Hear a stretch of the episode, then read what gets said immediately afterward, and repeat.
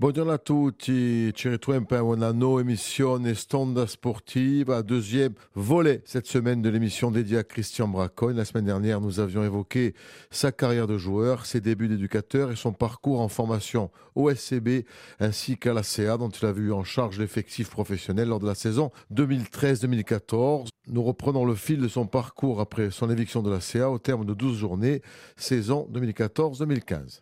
Ben après, je fais une année au CAB, enfin une année, une demi-saison au CAB où j'arrive dans un club.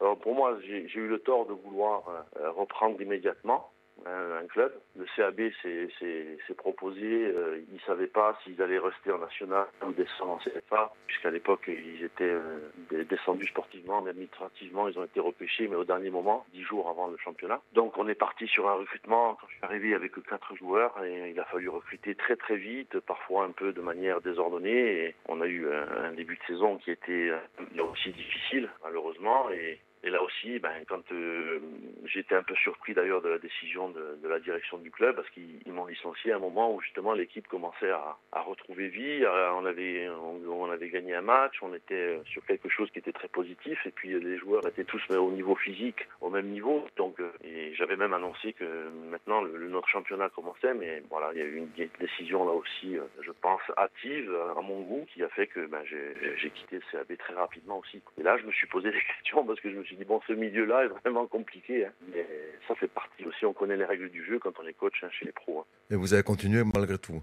Oui, parce qu'après, en fait, euh, moi, comme je disais, j'ai pas eu de plan de carrière. Je, moi, c'est au feeling, c'est au sentiment, c'est à l'affection parfois, voilà. Et puis, et puis le, le, le FC Sochaux euh, s'est manifesté par le biais d'Albert Cartier, mon compagnon d'armes lors de la finale de la Coupe de France, et également l'entraîneur avec lequel j'avais débuté en pro au FC Metz, et il était au FC Sochaux, il m'a demandé de le rejoindre. Donc, on a fait une saison complète en Ligue 2 ensemble. Et puis, euh, Sochaux ne nous a pas proposé de prolongation, et chacun est parti de son côté. Mais là aussi, c'était une année très riche, très intéressante, dans des conditions de travail là aussi euh, très très très intéressantes, de qualité. Donc euh, c'était une très belle saison. On avait notamment éliminé l'Olympique de Marseille en huitième de finale de, la Coupe de la Ligue. On avait perdu ensuite contre Monaco. C'était pas mal. et ensuite, euh, période belge, 2017, je, je signe à Tubize.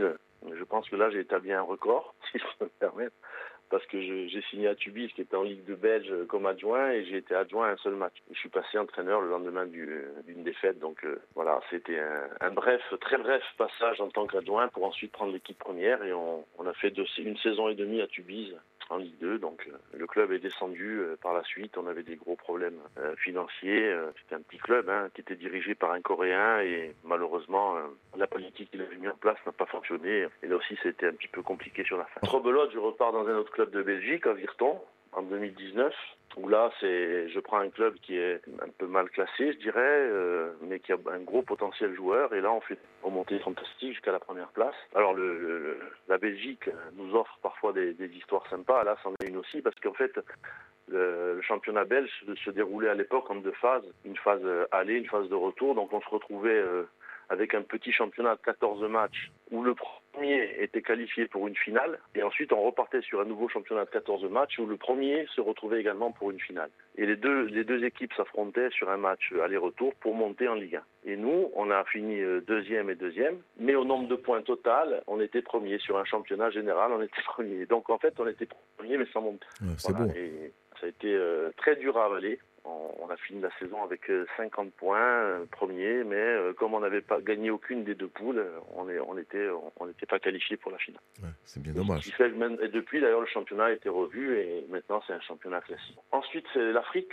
Là, nous sommes en 2021. En 2020, donc je, cesse, le, je, quitte le club de Vuitton où on a fini premier, mais il y avait le Covid, donc le club a été en, en grosse difficulté aussi. Donc le Covid je devais prolonger, mais le, Covid, on a décidé autrement.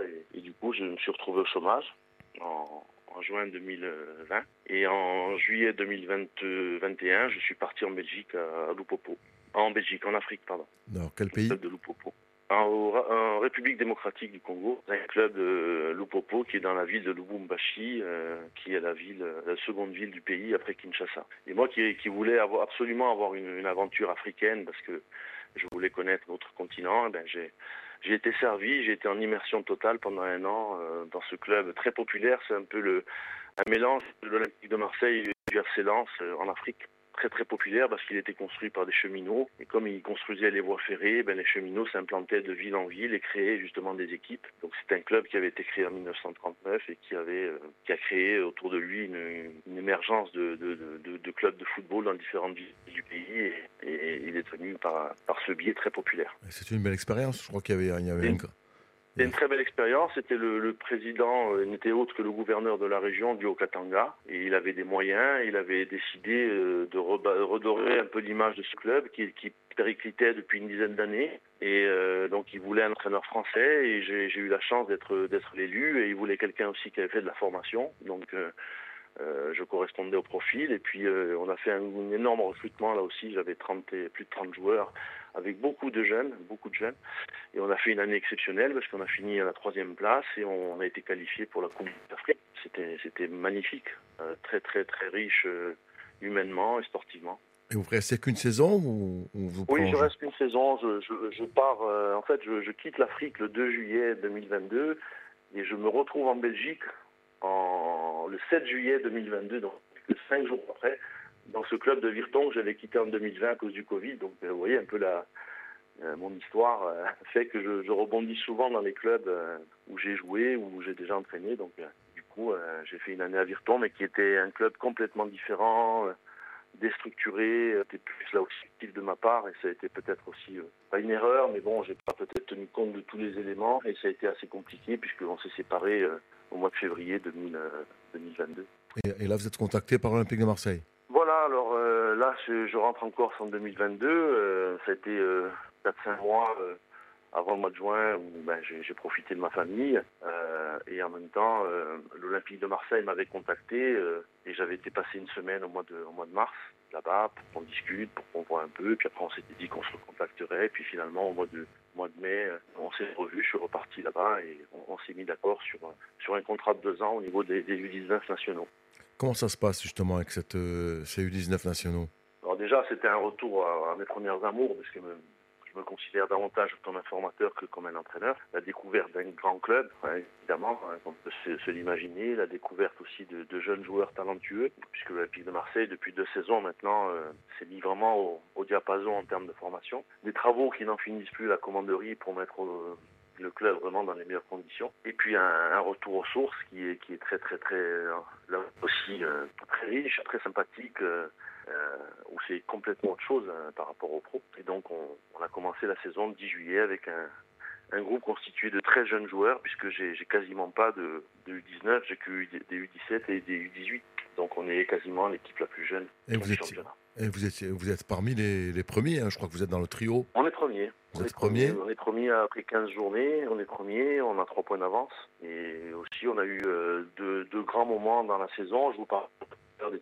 Ben justement, dans, dans, un premier temps, on a gagné un super tournoi sur le continent euh, il n'y avait que des centres de formation et on a gagné le tournoi. Ça nous a permis de mieux nous connaître avec les joueurs et le staff. Puis ensuite, on est parti euh, en, en, Espagne, à Tenerife, où on a fait un tournoi international où on a, on a battu le Real de Madrid en finale au tir au but. Donc c'était, et c'est là que justement, ma, mon vécu de, de 88 est revenu dans, dans ma tête. voilà. Et vous avez, vous avez, fait un retour euh, à Timizol face à la CA, vous avez perdu? On est venu à Timizol justement sur le synthétique hein, et on avait perdu 3 à 1. Ça avait été un match un petit peu difficile pour nous.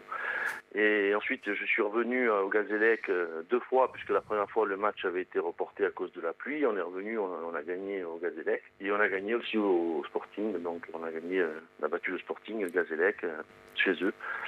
Voilà, donc à chaque fois, c'était un pincement au cœur de revenir, euh, que ce soit à Ajaccio ou à pincement, mais plus un plaisir, plus un plaisir de, revoir des gens que, que j'ai appréciés, de, retrouver bien sûr mon île et puis de revoir ma famille aussi qui, se déplace pour euh, voir les matchs. Je suis en Corse, donc euh, voilà. Et puis représenter l'OM aussi sur mes terres, eh ben, c'est une fierté aussi, hein, parce que bon, quand on appartient à l'Olympique de Marseille, c'est quand même quelque chose de, fort. Et, euh, puis en même temps, ben, retrouver la formation, les joies, les joies de la formation, c'est quelque chose pour moi qui est, très important. Aujourd'hui, donc, euh, vous êtes, vous avez en charge donc les, les, les, U19. Quel regard vous avez joué contre les trois clubs en U19, la CA, le Gaz et le Sporting? Quel regard vous portez sur la formation au niveau de ces trois clubs? Elle est complètement différente de l'un à l'autre parce que d'abord le Gazélec, on ne peut pas parler de formation à proprement dite, même s'ils engagent beaucoup de volonté, de moyens aussi, de, faire tout ce qu'ils peuvent pour avoir une équipe qui est très compétitive. Et leur équipe est très compétitive, de très bons joueurs. Et il y a aussi euh, de la qualité, donc c'est un match euh, âprement disputé.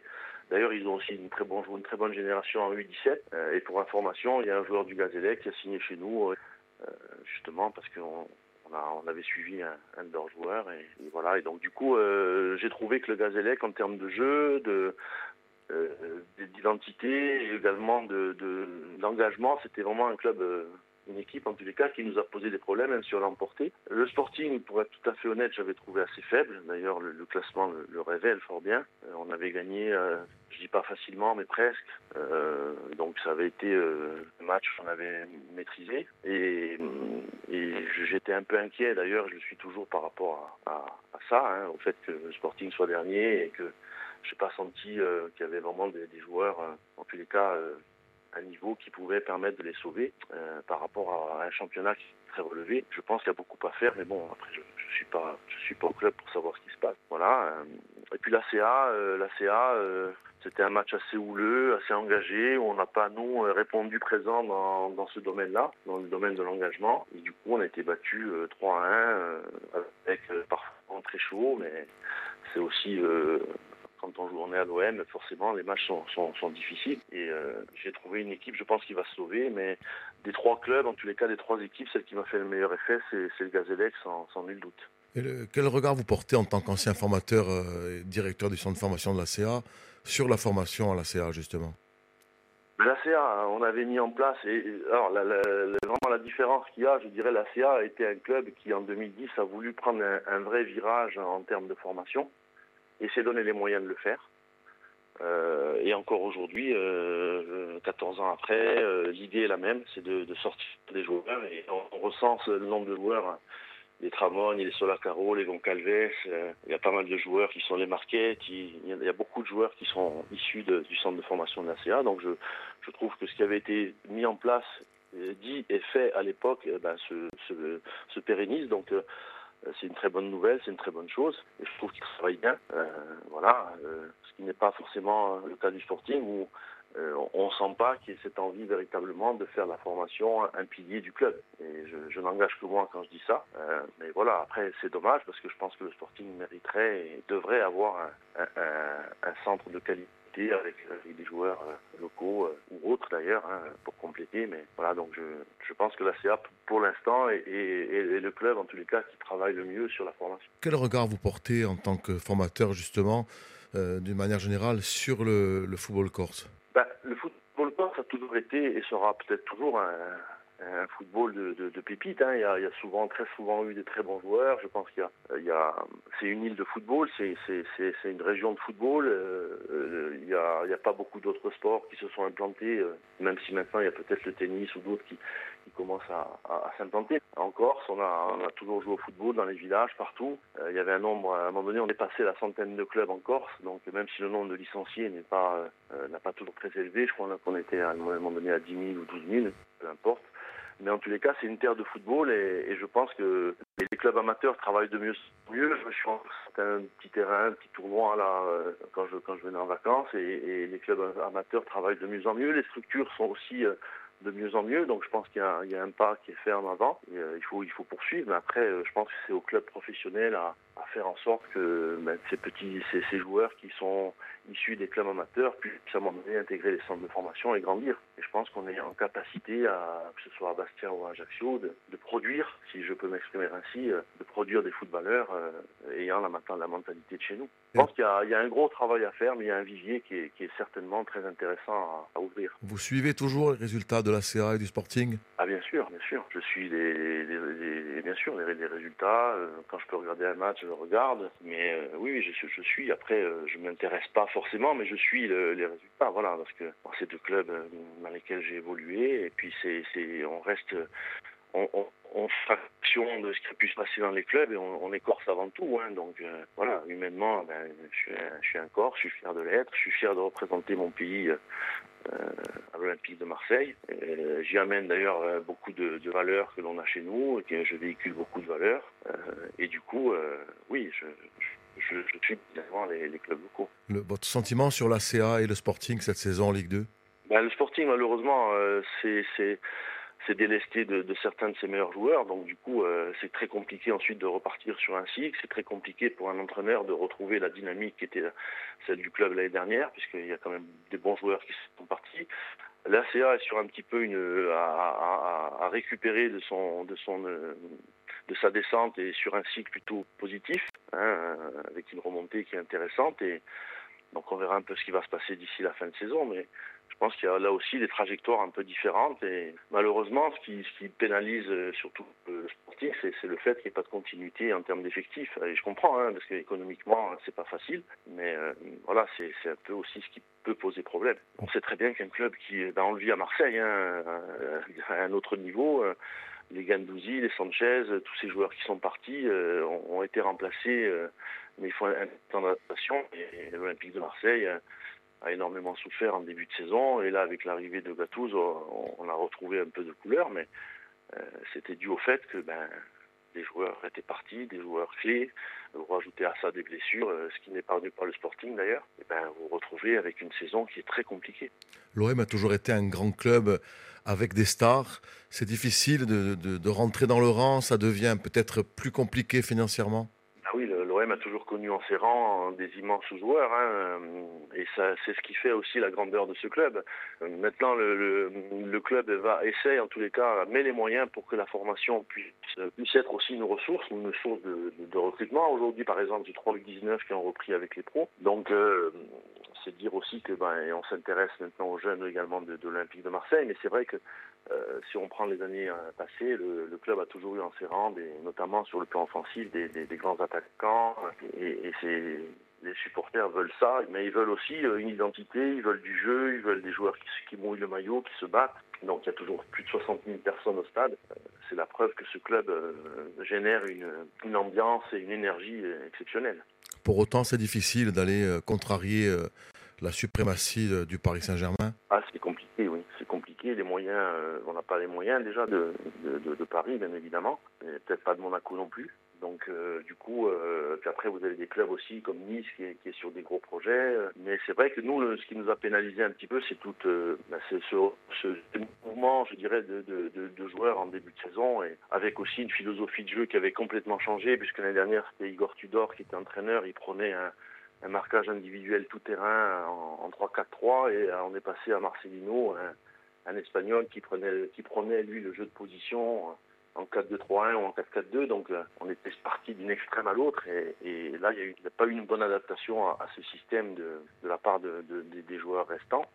Et Gattuso est arrivé, il fait à peu près un mix des deux, euh, beaucoup de pressing, beaucoup de pression sur l'adversaire. Il essaie de développer aussi une philosophie de jeu, donc les joueurs s'y retrouvent un petit peu plus avec un, coach qui, qui beaucoup, euh, alors que Marcelino, lui, était quelqu'un de très très calme et qui euh, avait des, idées bien arrêtées, qui était un super coach, mais qui malheureusement peut-être ne cadrait pas avec l'Olympique de Marseille. Qui on a besoin peut-être euh, ceux qui ont réussi à Marseille, c'est Sampaoli, c'est voilà, c'est des c'est des, même si Deschamps a réussi, mais des joueurs, des, des coachs avec beaucoup de personnalité, comme c'est le cas de Gattuso en ce moment. le fait de recruter des, des stars, c'est pas dans la politique du club aujourd'hui? Ben, Aubameyang est une star, hein, donc euh, déjà, euh, ça a été, c'était le recrutement de, de, la saison. Il a eu beaucoup de peine à, à, à, démarrer, mais ensuite il a trouvé le rythme. Mais c'est vrai que c'est plus une question de moyens après que le club n'a pas pour, euh, pour recruter. Sinon, je pense que si le club avait des moyens, parce qu'aujourd'hui, on est quand même sur des tarifs colossaux. Je pense que si le club avait des moyens de, recruter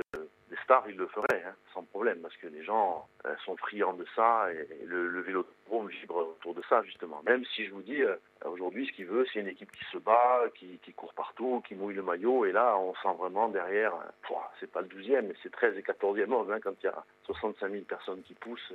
Est-ce que l'OM peut redevenir un grand, un grand d'Europe à moyen terme Aujourd'hui, non. Pour moi, non.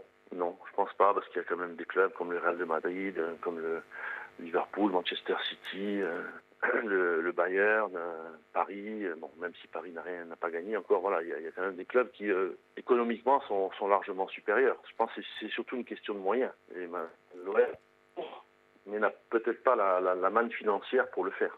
Mais par contre, en termes d'infrastructure, en termes de stade, en termes de supporters, en termes d'image sur, le, sur le monde entier, Marseille est un, est un bastion du football européen, c'est une certitude. Moi, je l'ai vécu quand on est parti en Espagne ou même sur le continent, jouer des c'est incroyable, la popularité pour voir des 19, des gens qui ont les drapeaux, qui ont les maillots, c'est beau à voir. Pour terminer, Christian Braconne, euh, vous êtes euh, là, on s'adresse aux formateurs. Longtemps, il y a eu le passage dans le DU17 au U19, DU19 à la réserve pour ensuite intégrer l'effectif pro. Aujourd'hui, on a l'impression qu'il y a un pont entre les U19 euh, et l'effectif pro sans passer par la réserve. C'est un avantage, c'est un inconvénient. Qu'est-ce que vous en pensez en tant que formateur? Alors il y, a des philosophies différentes. Vous avez des clubs qui maintiennent une réserve euh, qui peut évoluer en National 2 ou National 3, euh, ce qui peut amener à former des joueurs, parce que c'est des championnats qui sont virils, qui sont durs, ça, forme des joueurs. Et puis après, vous avez d'autres clubs comme Nice, Monaco, qui eux ne, ne, participent pas au championnat de réserve, mais qui font des, comment des effectifs élites où les meilleurs joueurs euh, sur deux trois années d'âge sont sont, réunis pour des entraînements un peu plus poussés, un peu plus euh, voilà euh, comment dirais-je d'un niveau un peu supérieur. Et ces équipes-là au lieu de faire un championnat domestique eh ben font des matchs partout en Europe, se déplacent en Angleterre, en Allemagne pour que justement les joueurs puissent acquérir une certaine expérience du rythme, être confrontés à différents footballs. Mais euh, les deux se défendent, bien évidemment. Nous, on est pour le moment sur une. Euh, Pablo Longoria a souhaité que la réserve soit maintenue. Euh, C'était pas forcément l'avis de tout le monde, mais ça a été maintenu. Alors après, effectivement, les passerelles qui s'opèrent entre les, différentes catégories, c'est toujours, euh, il n'y a pas de bon ou mauvais, je dirais, pour, les joueurs. Le tout, c'est que les joueurs puissent euh, progresser. Et ce qui compte avant tout, et c'est notre cas à nous à Marseille, on est beaucoup sur le développement du joueur, beaucoup plus que sur le résultat. Euh, et ça, c'est ce qui compte. C'est-à-dire qu'au quotidien, on, étudie le joueur, on, le met dans les meilleures conditions, on, étudie toutes ces données euh, physiologiques, physiques, techniques, tactiques. tous les matchs sont filmés, tous les entraînements sont filmés. On a des entretiens individuels quasiment hebdomadaires avec les joueurs sur leur match, sur leur état d'esprit, sur les objectifs à atteindre moi, je parle très très peu de très très peu de, du championnat. On parle le jour du match, c'est tout. Et toute la semaine, on s'appelle à ce que justement le joueur euh, progresse euh, et qu'on on essaie de l'amener le, plus haut possible. Le fait qu'il y ait euh, Jean-Pierre Papin, je crois, il me semble, dans le, dans le staff, non? Oui, oui Jean-Pierre est, arrivé il y a deux matchs parce qu'on avait, il y avait des difficultés au niveau de la réserve et, le président a souhaité placer Jean-Pierre au niveau de, de la réserve. Alors ça fait un peu, euh, on sait que c'est pas un formateur, on sait que c'est pas, euh, c'est plus un entraîneur qu'un formateur, mais en tous les cas c'est une volonté de, club de, de, fonctionner comme ça. Et du coup, ben, ça fait du matchs de victoire, donc euh, écoutez, c'est parfait quoi.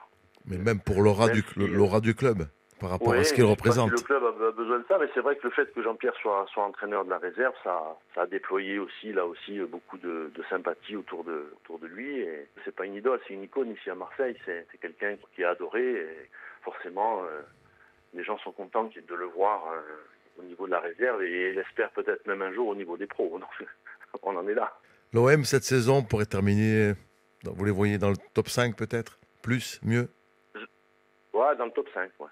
Dans le top 5, euh, vu le, départ, les points de retard qu'il y avait, la remontée qui a été faite là dernièrement, le, ce qui est mis en place, le recrutement qui va être effectué, je pense, au mercato, il va y avoir des réajustements, il y aura le retour de Rongier qui est blessé. Euh, je pense que oui, il peut y avoir. Euh, bon, il y a la canne qui vient se mettre un petit peu au milieu. Il y a, pas mal de départs ce, mois-ci. Euh, ça va être compensé par la montée de jeunes et un recrutement. Après la canne, l'effectif puisse être au complet, réajuster aussi et, là faire une fin de saison en trombe. Ce n'est pas impossible. Hein.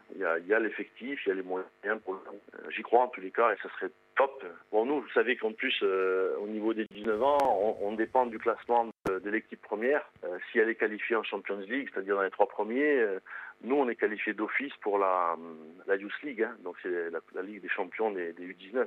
Euh, donc ce serait génial de participer la saison prochaine.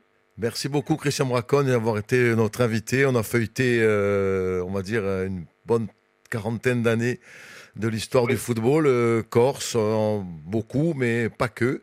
C'était un plaisir de vous recevoir et on vous souhaite bonne continuation avec cette nouvelle aventure, dans, cette, dans votre nouvelle aventure avec l'Olympique de Marseille. C'est gentil à vous, je vous remercie de m'avoir invité. et à bientôt.